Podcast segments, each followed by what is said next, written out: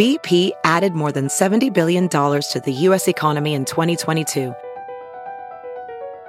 Investments like acquiring America's largest biogas producer, Archaea Energy, and starting up new infrastructure in the Gulf of Mexico. It's and, not or. See what doing both means for energy nationwide at bp.com slash investing in America.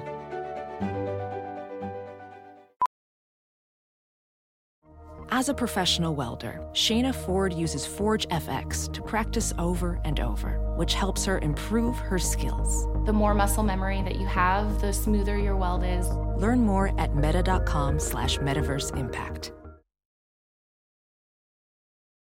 The following podcast is a Dear Media production. Hi, it's Dr. Will Cole.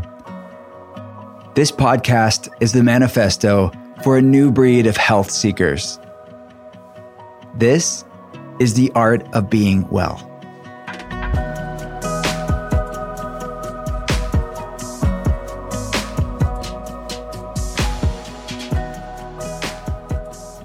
What's up, and welcome to the art of being well. I am a leading functional medicine doctor. I get to consult people around the world via webcam, and I'm a New York Times bestselling author. I wrote Intuitive Fasting, The Inflammation Spectrum, and Ketotarian. If you want to learn more about my clinical work, the telehealth center, becoming a patient, the books, the podcast, there's lots of free resources there for you as well. It's all at drwillcole.com. That's D R W I L L C O L E dot com. And if you haven't heard the news, I have my brand new book, my fourth book for pre order right now. It's called Gut Feelings. The subtitle is Healing the Shame Fueled Relationship Between What You Eat and How You Feel. So I'm really talking about this bi directional relationship between mental health and physical health, and how, in fact, mental health is physical health, and talking about the research of chronic stress and how things like shame and trauma and intergenerational trauma, how these things can impact our physical health, how it can be stored in our cells, dysregulating our nervous system, impacting mitochondrial function, raising inflammation levels, impacting the gut brain axis, and in turn, our hormones. But then conversely, how the physical stuff, i.e., the gut stuff, if you will, how things like underlying gut problems, leaky gut syndrome, SIBO, food sensitivities, biotoxin issues like mold toxicity and chronic Lyme disease, how those physical things can impact our mood, impact our how irritable we are, how energetic we are, things like anxiety and depression, brain fog and fatigue. So I'm so passionate about this topic. I get to talk about it with patients on an hourly basis, and now is the time I get to have the conversation in book form for everybody else. So we're giving away tons of free stuff when you pre-order Gut Feelings right now. There's a 3-week mastermind that's online only for people that pre-order. It's with myself and some friends and colleagues of mine like Dr. Daniel Amen, Dr. Caroline Leaf, Dr. Nicole LePera, who actually wrote the foreword of the book as well. And there's lots of other stuff as well. You can learn about it when you go to drwillcole.com, head on over to the Gut Feelings book page. We're also giving away free signed books whenever you rate and review The Art of Being Well on Apple Podcast. So you can do it two different ways. You can leave your Instagram handle on the Apple Podcast review itself, or you can screenshot your Apple Podcast review and message me on Instagram at Dr. Will Cole. And every month, no matter when you listen to this episode, my team and I will be randomly picking winners every single month. I will reach out to you. I'll ask what book you want me to sign, and we'll send it out to you. All right, let's get to today's guest. She is a longtime friend of mine and such a brilliant human being. Her name is Emma Loewe. Emma is the Sustainability and Health Director at MindBody Green and the author of Return to Nature, the new science of how natural landscapes restore us. She is also the co author of The Spirit Almanac, a modern guide to ancient self care, which she co wrote with another friend of ours, Lindsay Kellner. You're going to learn so much from her today. Let's get right to it. This is Emma Loewe's Art of Being Well. Emma, this is long overdue. I'm excited it's happening. Thanks for coming on the podcast. Thanks so much for having me, Will, I'm excited to be here. Yeah, I've known you for a long time and I'm so proud of you. Like these books that you've come out with over the past years have just been some of my favorites and I'm excited to talk about your latest. Oh, well, thank you so much. That's so sweet. Um, we have known each other for a long time, and it's been so wonderful to see just your career grow and, you know, be, be a cheerleader on the side. Thank you so much. Likewise. So we're, we're going to talk about the, the science of nature. It's so compelling. It's been a fascination of mine for a long time. And you wrote a book about it, literally, so people can get in on this amazing, exciting science to better their lives. So let's start start talking about maybe the phrase forest bathing because I think when I talk about it, I, get, I get some flack on social media, and they they without knowing the research or the translation of the word from Japanese to English, they'll say, "Well, you people in wellness are so freaking weird. You have to have a weird name, forest bathing, to just go out in nature." But there's so much more to it than just going on a hike. So, can you explain where their phrase came from? Absolutely. And I remember sort of having some of the same thoughts when I first heard it. I was like, does that mean carrying a bath into the woods?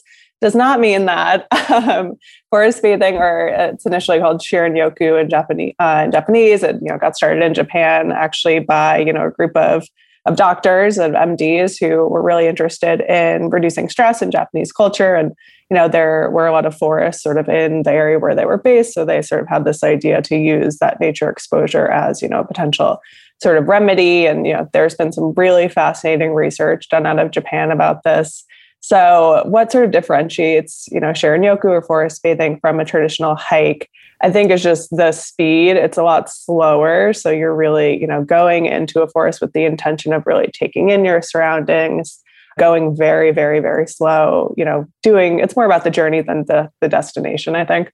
Um, and also just engaging all of the senses. You know, I think it's so common when we do go out to sort of be laser focused on, you know, the sights or, you know, sort of navigating, you know, from the visual fields. But forest bathing really encourages folks to engage all the senses. So whether it's, you know, the sounds of the wind and the leaves or, you know, the smells of the wonderful trees. So it's a really beautiful practice. I think there's a lot to learn from it. And there are now forest bathing guides who can sort of, you know, direct these experiences all over the world, which is really fun. So I've had the pleasure of going on a few forest bathing walks as well, which has been great.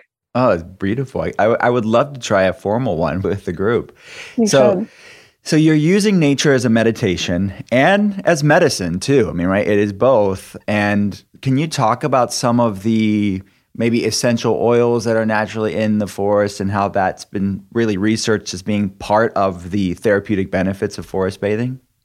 Yeah, absolutely. So it's super interesting. I mean, like I mentioned, this research has really been, you know, directed by MDs. So we know a lot about sort of the physiology of what's happening, as well as sort of, you know, the mental mental health benefits. But forest bathing in particular, and you know, being really surrounded by trees and quote unquote bathing in their sort of sense um, seems to be really great for immune health, which is super interesting. And you know, researchers sort of think that it has something to do with the they're called phytoncides, so the sort of essential oils, like you said, that trees are emitting, um, and they do this as sort of a way we're increasingly finding to like communicate with each other and sort of you know communicate different threats and you know sort of send signals to other trees in their area um, so it's like kind of a protective mechanism for them and there's research to show that it has some of the same effect on us, which I think is super cool. So just a mm-hmm. reminder of how, you know, connected we are with nature.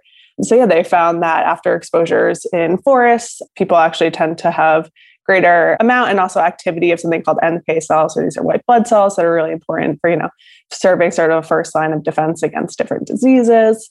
Um, and they've actually isolated the, you know, different you know elements of trees and found that that is what's really having that impact. So it's really interesting. And I think another fascinating thing is that that sort of increased NK cell activity, it happens right after, like they study it right after people go on quote unquote forest baths. So have that sort of exposure in the woods. But it also seems to stick around. So for up to 30 days, they've done follow ups and they found that there's still that increased activity. So super, super fascinating. Great reason to get out in the woods. It's fascinating. Absolutely. So can you walk me through what a typical you did the the, the formal forest bathing sessions but if someone's going to do it on their own how long should they go in to get the benefits what does you mentioned walking slowly taking it in with all your sessions any other pro tips to forest bathe to get the most out of it Yeah, I mean, I definitely encourage people to seek out, you know, a certified forest bathing instructor in their area. Um, they'll really be the ones to, you know, be able to guide you. But just through, you know, my experience chatting with a few of them, um, I think it's really important, yes, to slow down, like really, really slow. Um, you know, I've covered maybe like I don't know a quarter mile in an hour of of this practice, so definitely go slow. In terms of timing i would say it matters less i think as long as you know you feel that you it takes for you to sort of you know feel a bit more restored and relaxed. But yeah again i think you know just engaging the senses you know calling in your sense of smell your sense of hearing. I did this really wonderful practice on one forest bathing walk where um, i was instructed to close my eyes and then sort of uh, visualize that i was in a snow globe and mm. see what the sound is that was furthest away from me that was sort of hitting the glass so to speak which was a really beautiful practice. And it can be done anywhere. You know i've, started to do it in other natural landscapes as well but in a forest it's cool because there tend to just be so many different layers of, of noise. That's beautiful have you heard about go macro i have loved this company for years in the face of adversity and fight for survival against cancer a mother and daughter took their love to the kitchen, and Go Macro was born. Now they are spreading the power of a balanced plant based lifestyle across the country with Go Macro. It's available in 16 full size, mouth watering flavors and five kid flavors. Macro Bar are packed with 100% plant based ingredients to fuel your body and mind. Macro bars are made from simple, high quality ingredients and are certified organic, vegan, gluten free, kosher, non GMO, and soy free. What I also love about Go Macro is for my patients that have digestive issues, maybe have some SIBO, and we're working on healing their gut and dealing with the SIBO. So, anybody that has any food allergies, food sensitivities, or any food dietary restrictions for a while, Go Macro offers three delicious nut free flavors for people that are allergic to nuts or have nut issues including their oatmeal chocolate chip, so good. Their maple sea salt, love that one too. And sunflower butter plus chocolate, man, so good. And also 10 certified FODMAP friendly flavors for the people that have digestive issues and SIBO and things like that, so that everyone can enjoy a delicious snack. Year round, a percentage of annual net proceeds from the everlasting Joy Macro Bar goes to Solutions for Change to help in their mission of solving family homelessness in America. They equip people in every stage of their journey with the skills, knowledge, and resources to permanently solve their homelessness. Join Go Macro as they help to end hunger and solve homelessness by going to gomacro.com and use promo code Will Cole for 30% off plus free shipping on all orders over $50. That's gomacro.com Use promo code WillCole for 30% off plus free shipping. In the book, you talk about the health benefits of each of these eight landscapes. So, can you go over the eight landscapes and talk about the different facets of each one? Yeah, so I definitely, you know, I've been interested in Shinrin-yoku like you for a while, forest bathing. Um, and I've also been covering a lot of the research on blue space, the sort of the health benefits of being near the coast and the ocean. So I was curious if there was sort of any research in other landscapes that, you know, people love and you know tend to visit and you know just sort of finding the i think there's an inherent connection to you know all of these different places in nature they all make us feel you know a certain way but there are also some really interesting sort of nuances in each one so the eight that i chose uh, to cover in this book so each chapter is a different landscape are oceans forests mountains deserts grasslands, cities, ice and snow, so like snowy landscapes, and then desert. I think I didn't repeat any of them. So I, I, I think, you, I think you said desert twice, but maybe. Oh we, darn! Yeah, it's okay. There's eight of them. a, they have to get yeah, the I'm book like, to I didn't get go the in order, and then I messed it up. well, deserts. I do love deserts, so I do feel like they need a second message mention. But uh, they can get the book to read all the eight. But there you go. yeah. so, what are the different like different aspects, I guess, between each one? Yeah. Okay. So rivers is the one that I missed. I think. Uh, okay, okay, rivers.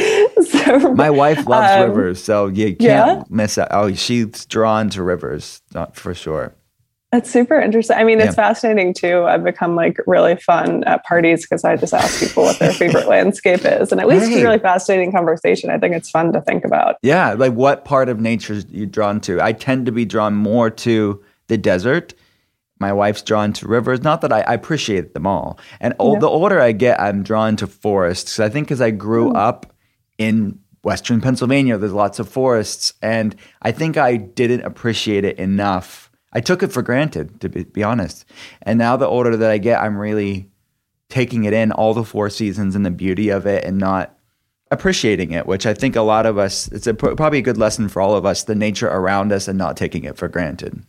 Yeah, definitely. Yeah. And as I think memory, you know, has such a huge role in it. And, you know, if it's a landscape that you grew up in, you sort of inherently feel at ease in, I think Yeah. that can, you know, really make it all the more restorative because you're not really on edge while you're there. You sort of know it and feel feel familiar. Absolutely. Um, which is interesting whenever I meet people who like deserts and didn't grow up in them. I'm like, oh, you know what it was? It was good old Mind Body Green, Jason and Colleen. Revitalize. Revitalize. yeah. Yeah. They may, I'm like, there's something deeply ancestrally magical about deserts and primal about it. But yeah, so let's go over just, you don't have to go over everything because it's in the book. They can read the book for all the, the different aspects and health benefits of these different landscapes. But what are some of your favorites, I guess, out of the eight? Yeah. So, I mean, I love them all. They all, you know, have something really super interesting to provide. Let's see, we can start off with I think the ocean is a really interesting one just because anecdotally that seems to be a lot of people's favorites, at least that I've talked to. Yeah. Um, you know, people really feel alive when they're when they're by the water. And there are a few different, you know, sort of reasons that that might be. I think again, it goes back to memories. So, you know, if you're someone who grew up, you know, visiting the coast on, you know, family vacation, for example, and have really positive associations with that, you know, I think the sound of the waves is really transportive in, you know, a certain sense. So you can sort of close your eyes, hear the sound of the ocean, and it'll sound, you know, similar to where that you had that experience. So I think it's like Mhm. transportive in that way that tends to resonate with people. There's this really fascinating book by a marine biologist called Wallace, uh, named Wallace J. Nichols, and he talks about how the sounds of the ocean is also sort of like resonant of the sound of the womb. So it's sort of Mm. familiar in that sort of whoosh of that Yeah, sense. So I think that's another cool theory. So the ocean's awesome. You know, I think just any green space seems to have a really restorative impact on the mind. So, you know, one of the leading theories as to why is called the attention restoration theory. And it essentially says that, you know, when we're sort of stuck indoors or on technology all day, our mind is constantly, you know, working and, you know, it's very, it's always involved in some sort of process. But, you know, when we step outside and we see, you know, greenery, it just provides a place where the mind can sort of relax and it's you know inherently familiar to us you know we don't have to do as much mental sort of you know processing so there's been Mhm. some fascinating research to show that you know when we do step outside even if it's just for a little while um, we tend to come back feeling less mentally fatigued uh, Mhm. and more it sort of enhances our cognitive capacity so you know i think any sort of access to greenery that you have can be really healing Absolutely.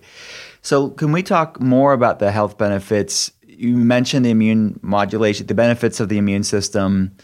You eh, also in the book talk about short-term benefits of stress hormone, like stress reduction, nervous system improvement, and then there's some long-term benefits too, as far as supporting longevity.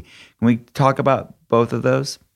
Yeah, definitely. So, you know, we definitely know that, you know, in the short term, people tend to come back from experiences in nature. And I say experiences in nature, this can literally just be sitting outside, you know, in your local park and taking in the surroundings. So it doesn't have to be some grand, some grand getaway. Mhm. But yes, feeling less, reporting less self-reported stress, but also having lower levels of, you know, things like cortisol and different markers of stress. So that's in the short term. And then there's also been some really, really cool, you know, large scale epidemiological studies to show that, you know, people who live within closer proximity to green space, so a park or even, you know, a patch of trees, actually tend to live longer and have less self-reported, you know, or self-reported, uh, all-cause mortality, which is fascinating. And there are a lot of different, you know, theories as to why that is. I think part of it probably does go back to that stress response. I think you and I both know that Mhm. stress is very bad for the body, um, and it can lead to all sorts of you know negative uh, effects. Yeah. So there's definitely that part of it, um, but there's also you know I think being outside, it tends to encourage us to move. So I think people who live closer to parks tend to, you know, be more likely to walk outdoors and yeah. sort of reap all the health benefits of that long term. There's some cool emerging research to show that you know nature really encourages us to have social interaction and mm-hmm. you know tends to be more of a gathering place for community, which again is so wonderful for health and you know mm-hmm. it's so necessary. So I think all these factors sort of come together and yeah, yeah, absolutely, it's a confluence of benefits here. I know that I, in functional medicine, for all of my patients, prescribe forest bathing and getting out oh, inside nice. as much as you can and coming up with protocols and practices and how to use nature as a meditation. I talk about it in my books as well, which is just an outpouring of what I see clinically work for people. But isn't it true? Like I'm just in functional medicine there, but uh, is it true that physicians, conventional physicians in Japan, actually prescribe forest bathing to patients just as a go-to in conventional medicine? Is that true? Yeah, no, it is true. I mean, I'm not, I can't say that like all conventional, you know, right. physicians do Japan, right. but there's definitely a growing movement of it. And even in the States, like I interviewed a few, I interviewed a cardiologist for this book. And, you know, I wouldn't say that he, you know, ascribes himself to functional medicine, but he does he does uh, it's this program called walk with a doc which is super interesting actually might be something you'd be interested in getting involved in too but it's you know essentially you know doctors actually walking outside with their patients in wow. local parks and sort of making you know an event out of it. And yeah he just said you know he was sort of tired of prescribing the same medicines over and over and you know seeing them not you know work the way he wanted to. So it was this new approach. I know in canada too there are some really cool new programs that um, essentially a doctor can actually it gets money from the government to prescribe uh, national park passes to people who might not otherwise be able to afford them uh, patients. So that's a super cool movement that i hope yes. sort of continues to take off. It's small right now but definitely growing i love that maintaining muscle health is critically important to longevity and enduring good health postbiotics the active nutrients your body makes during digestion are an emerging driver in the scientific literature when it comes to good health. Something called urolithin A is one of the first postbiotics shown in the research to have major health benefits and has become available to all of us right now. Urolithin A upgrades your body's cellular power grid, giving your body the energy it needs to optimize. Clinical studies have shown that just 500 milligrams of urolithin A alone significantly increases muscle strength and endurance with no other change in lifestyle. My go to for urolithin A is MitoPure from Timeline Nutrition. I love this product. If you know, if you, if you haven't listened to the episode, I had their chief medical officer on the show to talk all about the science and we geek out all about gut health and postbiotics and prebiotics and probiotics. Go back and listen to that episode if you haven't yet. Timeline Nutrition is a Swiss based life science company and is a global leader in urolithin A research, and their products are NSF certified for sport. Timeline is offering 10% off your first order of MitoPure. Go to timelinenutrition.com slash willcole and use code willcole to get 10% off your order. That's T I M E L I N E N U T R I T I O N dot com slash Will Cole. I recommend trying their starter pack with all three formats that they have. So, we're talking about bigger nature experiences, but you talk about in the book about you don't have to necessarily travel far and you can use what are maybe what are some nature immersion practices people can try just wherever they're at? Maybe they're in the city maybe they're in a, an apartment building and there's not a lot of green space. What are, what are some things they can do? Yeah so you definitely don't have to travel far. You know that was sort of a misconception i think i went into for this book as well but the more you know researchers i talked to the more that they said that you know, I love one woman put it as, you know, you can have a really satiating meal, like a Thanksgiving meal, for example, but you also need that like daily nourishment. So I think just, you know, getting outside in whatever nature that you do have access to is super, super important and shouldn't be overlooked. A few different ways to do so. There's this one sort of practice that I love that was coined by a researcher named Dacher Keltner over in Berkeley, and he calls them all walks.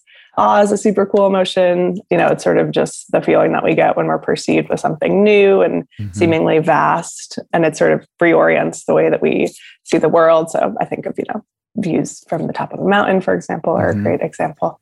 Yeah. But we can also find awe, I think, in the everyday. And it's all really about, you know, again, sort of employing maybe some of those Shinrin-yoku practices of slowing down, you know, really looking around to see what you can see maybe going out without your headphones in, you know, actually like listening to your surroundings. One practice that I've sort of adopted that I really love, that was inspired by a research study that I read about, was you essentially adopt a different persona when you go outside. So, say I pretend I'm like a painter and I'm looking for a beautiful new color to use or something like that that can really just make, you know, your everyday environment look a little bit different and sort of make you more likely to feel awe in awe of something around you. So yeah, you can really have fun with it, I think. Yeah, for sure. I'm thinking of that word awe and on social media uh, few, it's been a few years. I will just take pictures of things that I think are beautiful in nature, whether it's a landscape, a sun, sunrise, sunset, forest bathing, or crystals, or house plants, whatever. And I always use the hashtag or just write out God art. And to me, that's like what it is. It's like art, God, God art. And the amount of people that tag me in their Instagram stories of God art is so cool to see it. People getting oh, outside, appreciating it, being in awe. And even, not to get super uh, uh, off track, but the Old Testament in the Bible, the word when you the people talk about fearing God or the fear of God. The actual word for it is ira in Hebrew, which is awe. It's actually to be in mm. awe of God. And if you're coming from that perspective of just being awe of nature and creation, it is beautiful. And I've read studies that showed and reports that showed just pictures of nature can have similar benefits. Is that true? Yeah, so that's really fascinating too. And I actually, one of the awe researchers I spoke to for this book, she said something similar. You know, she spends day in and day out sort of studying this emotion. And she told me, I think I asked her, like, how do you feel awe in every day, you know, if you're not able to get out? And she said she actually has an awe folder on her desktop. So again, of those sort of photos that elicit mm-hmm. the emotion in her, and she'll sort of flip through them. And, you know, so I definitely think photos can have a positive impact. They can't replace the real thing, but they they're definitely you know a good thing to to look at from time to time. Yeah, and I've also seen people really when I, have patients that travel across time zones to really help support their resetting their circadian rhythm to avoid jet lag and feeling like off. Just looking at the sunset, getting out in nature is one of the best ways to avoid jet lag as much as possible. Is that right? Oh, totally. Yeah. I mean, resetting the circadian rhythm is something we write a lot about on at MBG, uh, but it's super interesting. And also another sort of you know fascinating side body of that is you know when people go out camping so they're not as surrounded by artificial light and you know they don't use their phones as much it's like one of the quickest ways to really reset the circadian rhythm and help your sleep help energy levels and really get into like the sleep pattern that your body wants to be in but you don't really want to be in because of you know all that nighttime light and things like that yeah yeah, get off blue light, people. at least do wear, it. at least wear blue light blocking glasses, if nothing else. So let's talk about houseplants. You talk about so many different tips of making your home, like bringing in nature indoors in the book. I, I mean, I talk about desert. I have these huge cactus behind yeah, me. Cool. They're as tall as I am. For people that are, you know can't see this if you're listening to the podcast, but and you have some beautiful house plants behind you. Like, what are your some of your favorite house plants because you're such a brilliant editor anyways and you know so much about the science of health house plants and any pro tips with house plants that you have? Yeah i mean i do love house plants um, and they are great. I mean you know i think you're either a lot of people are say they're not houseplant people but i think everyone can be a houseplant person I think they're a great way to bring nature indoors. You know, there's emerging fields like horticultural therapy that sort of show that they actually can be very, you know, healing. And for people who aren't able to get outside, they can, you know, really bring some of these stress reducing benefits indoors, which is really cool. For tips about houseplants, I mean, I think it's all about light. You got to give them light. They're not going to be happy if they don't get light. Uh, definitely know what you're getting into before you buy a house plant. You know, don't get something that's not going to thrive in your space because it'll just make you sad nothing sadder than a dying houseplant. No, it's, um, it's pretty sad. And don't overwater. feel the soil before you water it. And if it's not dry, don't water it. Yeah. Any, I mean, there are house plants that do better with less light. So I think some people are thinking, oh, I don't have the space. I don't get at good. But there are, do you know of any house plants that do better with less light? Yeah. So I mean, less light, but they still need some light. Some light. Yeah. Snake plants are really good for that. Yeah.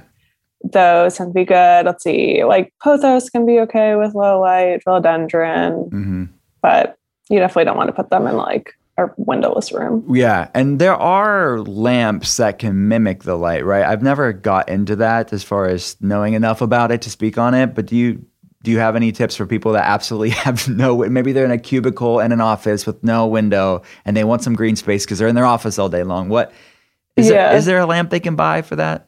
Yeah, they have like LED lights that you can use. Uh, they're actually like really there are a lot these days, and you can find ones that just look like normal, you know, lights. But set them up near your plant, and yeah, they'll be happy under those for sure. They Yeah. work well.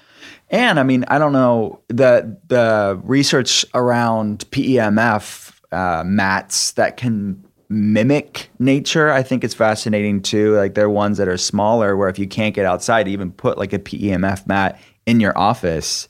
Do you know? Have you ever looked into this or studied this at all? Yeah, I real I think like they're like earthing mats, right? Yeah, basically earthing mats. Um, Yeah. yeah, I have I have heard of those. I've done a little bit of reporting about earthing as a practice. I think it's super cool. Essentially, it's just the you know idea of going outside and standing barefoot on the earth and sort of you know reaping the the benefits of of the earth beneath your feet. I think they. I haven't like seen any good research on them honestly, but you know I've talked to people who don't really enjoy using them. So if they work for you, I say go for it. Yeah, I notice a difference. I like it because I am inside a lot where it is calming. But you know what it also has is some infrared heat too, which I know is also relaxing. But I think a combination effect, I, I definitely notice it, uh, an improvement. But nothing beats nature. So you can't fully mimic nature with technology, in my opinion. But we can try. Absolutely, We can Yeah, try. I would agree. Second I would best. agree with that.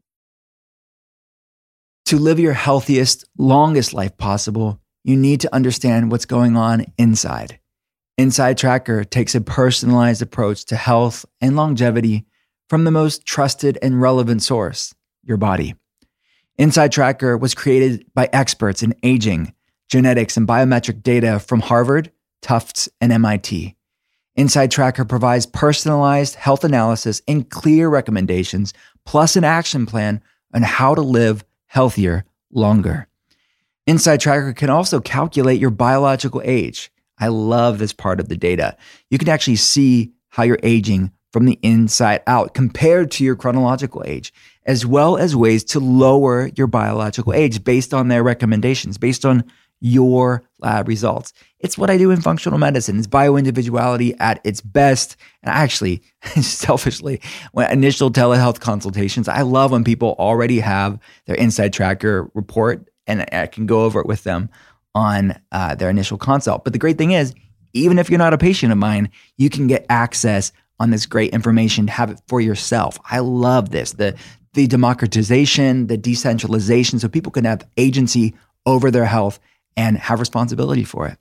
And did you know that you can use your HSA, your HRA, and your FSA to buy an inside tracker plan? So if you have an HSA, FSA plan, check that out, which means you can purchase Inside Tracker using your tax free dollars. It gets better. For a limited time, you get 20% off the entire Inside Tracker store when you sign up. So if you're ready to get a crystal clear picture of what's going on inside your body based on lab data, along with science backed recommendations to optimize what's not working for you, then visit insidetracker.com slash art of being well. That's insidetracker.com slash art of being well. My friend, you know this the podcast is called The Art of Being Well. This is Emma Loewe's Art of Being Well. I'm gonna throw out different questions. I want to know, pick your brain about different facets of wellness. Are you up for this formidable challenge? Yeah, let's go for it. Okay. First question What's a healthy food that is the worst tasting healthy food, but you eat it because it's so good for you, not because of the taste? Oh my gosh, this is hard. I kind of don't love the taste of broccoli, but I eat it. That I, might be one. I don't like the taste of broccoli either. Yeah, broccoli not the best tasting vegetable fruit. I think you can really make it pretty good. I uh, when we uh, we'll put it in the oven and bake it. I think it's or fried sometimes tastes good, but it's, it's definitely not my favorite. yeah, all. you can you can cover up the taste, but I don't. we got some sulforaphane in there. Broccoli sprouts are, are re- I love broccoli sprouts for for the sulforaphane compound to support detox methylation pathways, but it doesn't taste good. No one, I mean, no one's going to say that broccoli sprouts actually tastes great. maybe they will. Maybe there's some freaks out there that love it, but I, I just do it because it ta- because it's good for my health. All right. Um, well, I mean, I, that's the natural next question that comes up is what is your favorite vegetable? Oh my gosh. I really love kale. And I think that might also be a little controversial, but I'm team kale. I eat it every week. I just buy a bunch and wash it and then I massage it and eat it every day for lunch in a salad. And I think it's so versatile. I think it tastes really good, goes with everything, stands up to dressing well. I'm, i love kale. I love it. Team kale. Team kale. I know there's different types of kale. Do you have a favorite type of kale or no? I do really like dinosaur kale, but I am pretty kale agnostic. I'll buy whatever looks good. I think this should be the title of this episode Kale Agnostic. kale agnostic. So well wellnessy. what are two supplements that have been the biggest game changers for you personally? Let's see, vitamin D. I think as much as we get outside in the sun, we should still be taking vitamin D. I think that's been great for me personally. And then, not to plug Mind Body Green supplements, but I do love Mind Body Green Sleep Support. It's a magnesium supplement. Yep, take it every night. Really awesome for supporting sleep. Yeah, really can't go a night without that one. Yeah, they. I mean, honestly, my Mind Body Green supplements they're all down beside my desk here because they. I love them so much. Yeah, they're great. This is a good question here. What is an overrated supplement in your opinion? It may be fine, it may be healthy, it may be good for somebody else, but for you, you just don't know what all the the fuss is about. Oh gosh, that's a hard question. I really don't know if I can answer that one. To be honest, I don't know enough about supplements to say. I mean, I know that you know the ones I take, I like, but hmm. yeah, I don't know. So you're focused on the things one. that you Sorry. love. That's all right. Focusing on the positive. yeah, that's right. Do you think we're better or worse off with social media? Oh my gosh. Uh, I'm gonna say worse. I am, but I also, with that being said, like can so see, you know, the sort of pros of it. And I think it is really wonderful for meeting new people and, you know, sort of engaging in communities you might not otherwise have access to. I think for me personally, it can be very mentally draining. Even if I'm not on it, it can be stressful to think about. So mm-hmm. for me personally, it's negative. For society at large, like we shall see. yeah, we shall see. We're one massive experiment. Yeah, it's true. If you are able to live to the age of 100, okay, and keep either the mind or the body of a 30 year old for the last 70 years of your life, which would you want, Emma Loewe? Uh, well, the mind and body are so connected that very true. That's what we talk um, about all the time. I, I'm, I'm, yeah. For the sake of this question, uh, I'll go with body. Like the physical, let's just say the physical strength, ability of a 30 year old, or the mental capacity of a 30 year old? Yeah. I'll go with body because then I can keep moving and hopefully reap some mental benefits from that. I asked this question. We I had a team dinner after seeing patients one day. I, I would I assumed most people would say mind because they want to be mm-hmm. sharp and everything. Most people said body. I was surprised by that. Yeah. It's a good question. Yeah, they said the same thing. They said at least they'll look good and be able to do things. And then, you know, yeah. it's, a, it's, a, personal question, guys. It is. It There's is. no shame here. What is one wellness brand? It could be a food, it could be a snack, it could be a product that you've really been loving lately. Mm, well, besides Mind Body Green supplements, I would have to say I tried this really cool new, it's not new, it's old, but it's newer to the US Japanese superfood the other week called manda. And it's essentially like a fermented like fruit and vegetable paste. Yes. And really enjoyed it. I think it, it tastes good. You know, it's supposed to have all these great benefits for you. And it's also a different version of it is actually used as a plant fertilizer, which I thought was really cool. So yeah, I would encourage people to check them out. I can't. I think this is. I, have used this before. It's, I haven't used it recently, and it was like the smallest plant and it, it was a frozen thing. It was definitely a green Japanese plant, but you could put it in smoothies. It's the same thing. I don't know if it's the same thing or not, but This one is like a combination of a lot of different uh, Oh, fruits okay, and vegetables and different- fermented. But what's the name of it again? I have to Japanese check this out. Manda, A or M A N D A. Yeah. Manda. I will check it out and put it in the show notes for people. There you go. What is your favorite restaurant in the world and what do you order when you're there? Oh my gosh. I'm just gonna have to go with a, what's on top of my mind. It's not a healthy answer. It's okay. No. You know, balance. Um, Hashtag I balance. love I love Joe's Pizza in New York. I live in New York City, and I think they have the best pizza. Uh, and I get pepperoni slice, and I put hot honey on it, and it's the perfect treat. Wow. Joe's Pizza? Mhm. What part of the Yeah. city is Joe in? So it's, Joe is everywhere. It's a chain. okay. so you can find him in, in many different parts of the city. There's one near my apartment now. Definitely Okay. next time you come, you gotta Yeah. check it out. I looked up, I went with my kids not too long ago to the city and I um we found the top rated gluten free pizzas. And you know who I use as a reference is our mutual friend Phoebe Lapine. Oh, Uh, she's she had a whole gluten free pizza guide in Manhattan and I loved it. And I uh, went there are tons now. Yeah. yeah, there's a lot. There's a lot. All right, next question. This is kind of controversial in the wellness world, but I, for me, a food that I love and enjoy, and I know it's not the best, there's better alternatives, is peanut butter. I get a lot of flack. We had Dr. Steven Gundry on. He said, if I'm okay with yeah. slowly killing myself, is what he told me. he said that in jest. But what are your thoughts on peanut butter? Are you, is it, are you a peanut butter person, or what's your thoughts? Oh my gosh. Well, I can't believe you're asking me this. I eat peanut butter every day. What? I knew I loved you. I'm slowly killing myself, I guess. Right, what's your favorite peanut butter? Do you have a favorite go to?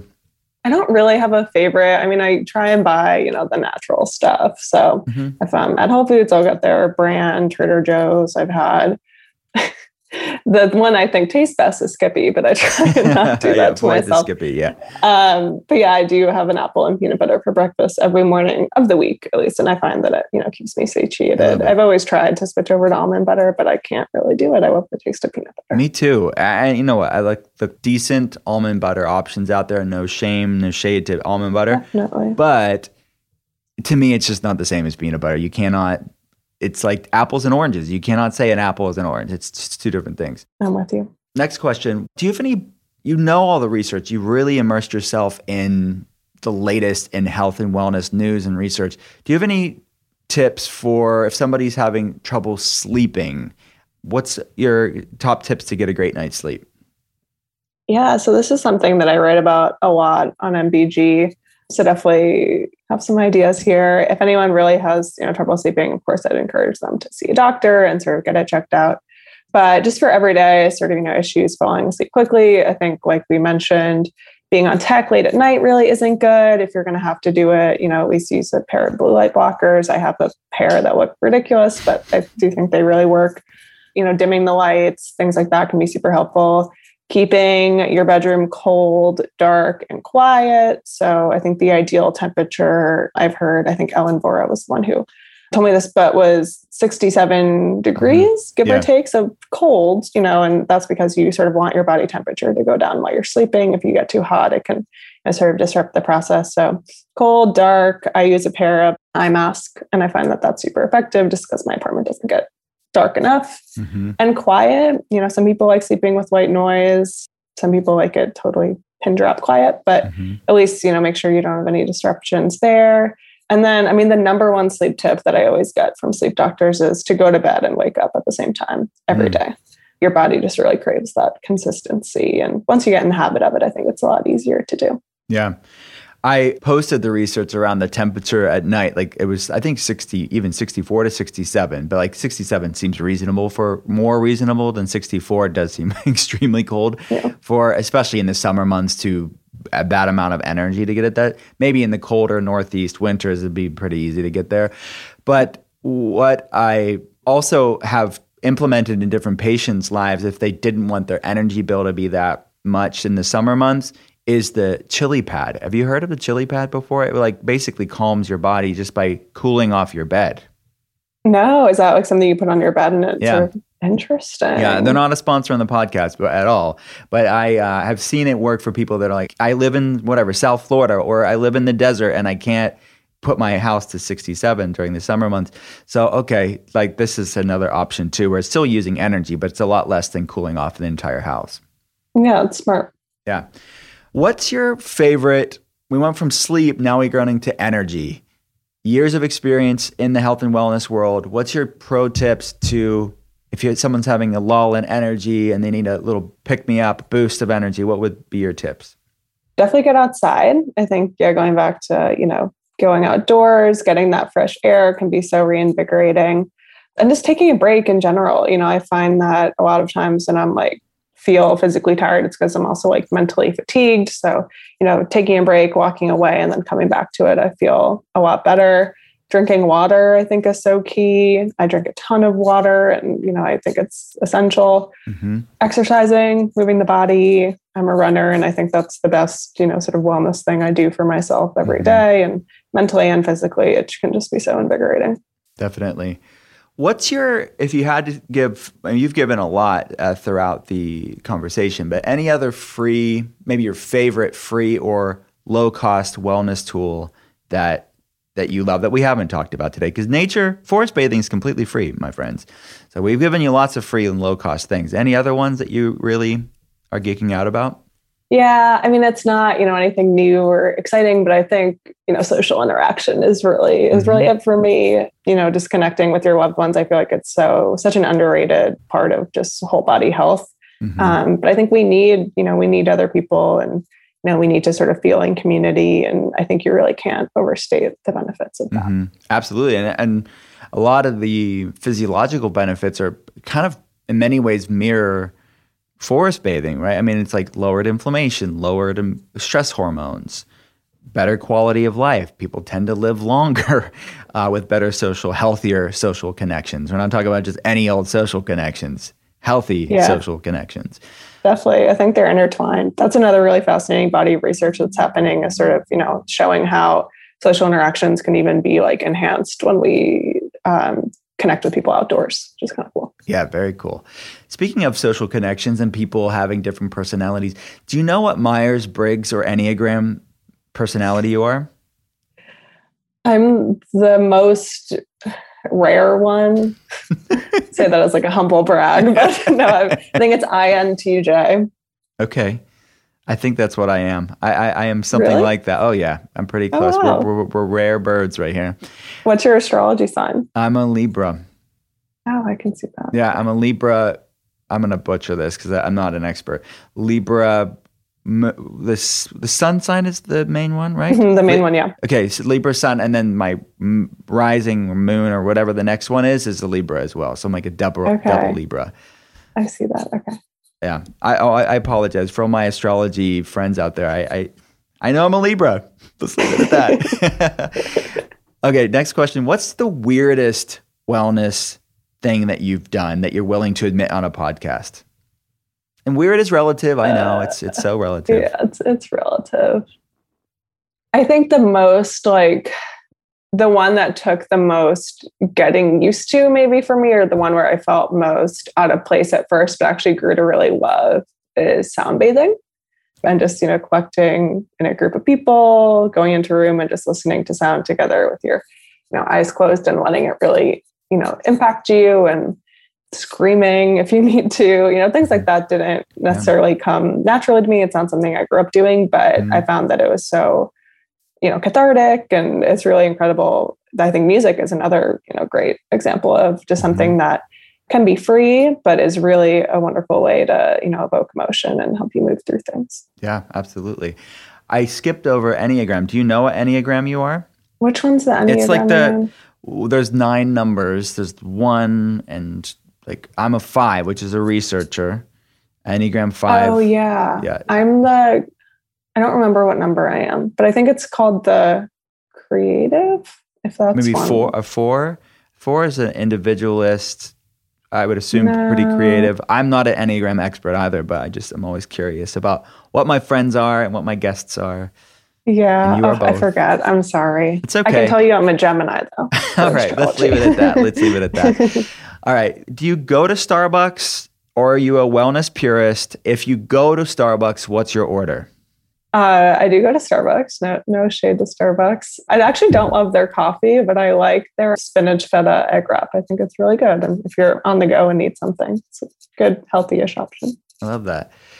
This is a deep question, but you wrote a book called The Spirit Almanac, which is an amazing read. Do you believe personally in life after death? Mm, that's a great question. I think it, I believe in something after death. I don't know if I would call it like life in the way that we live life now, but I do believe that yes, the soul, you know, continues.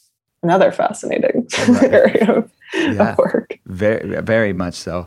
Last question. What's a book that you've read in the last year? It could be fiction, nonfiction, that's really got you thinking in a fresh new way.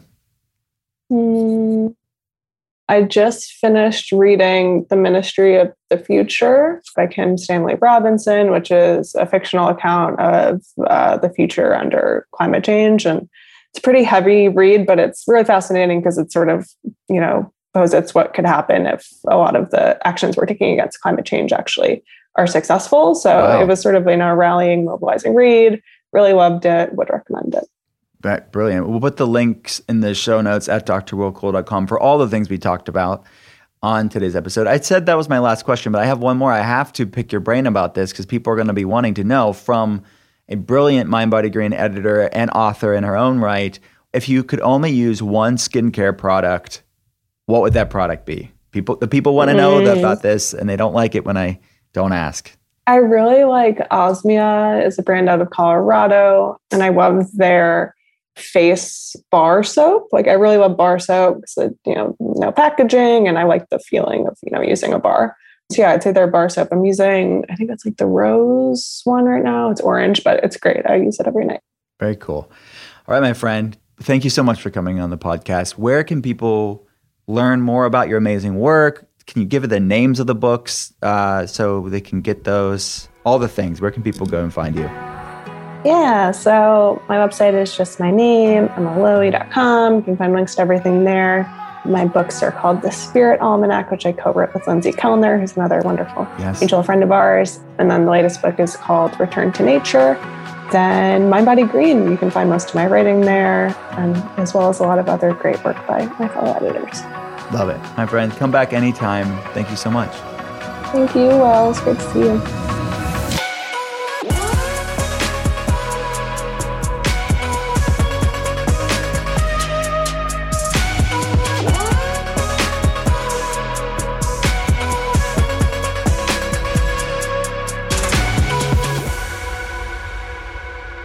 Thanks again for listening to The Art of Being Well.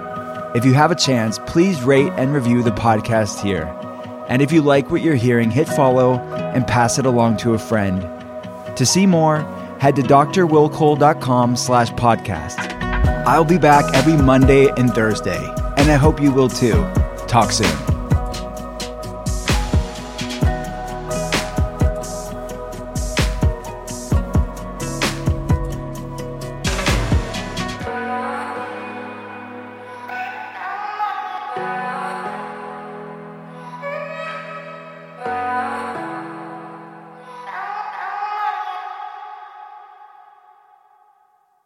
Please note that this episode may contain paid endorsements and advertisements for products and services. Individuals on the show may have a direct or indirect financial interest in products or services referred to in this episode.